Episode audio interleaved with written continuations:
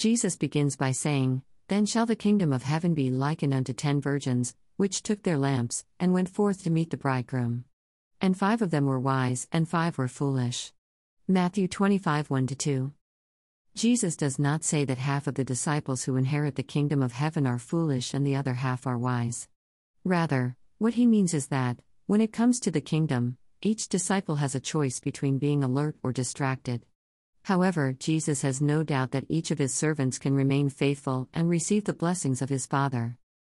In the comparison, the ten virgins go out to greet the bridegroom and join the wedding party.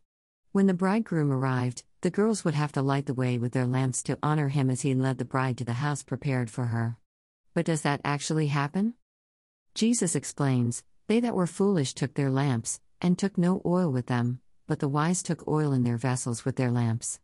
While the bridegroom tarried, they all slumbered and slept. Matthew 25, 3 5. The bridegroom arrives later than they expected. It seems that the delay is long, and the girls fall asleep. In the parable of the ten virgins, Jesus recounts what happens when the bridegroom finally arrives, and at midnight there was a cry made Behold, the bridegroom cometh, go ye out to meet him. Matthew 25, 6. Will the girls be prepared and vigilant? Jesus continues Then all those virgins arose, and trimmed their lamps. And the foolish said unto the wise, Give us of your oil, for our lamps are gone out. 9 But the wise answered, saying, Not so, lest there be not enough for us and you, but go ye rather to them that sell, and buy for yourselves. Matthew 25, 7 9. And while they went to buy, the bridegroom came, and they that were ready went in with him to the marriage, and the door was shut. Afterward came also the other virgins, saying, Lord, Lord, open to us. But he answered and said, Verily I say unto you, I know you not. Matthew 25, 10 12. What a sad ending! And all for not having been ready or vigilant. The apostles realize that the bridegroom is Jesus, since he has been compared to a bridegroom before. Luke 5 34, 35. What about the wise virgins?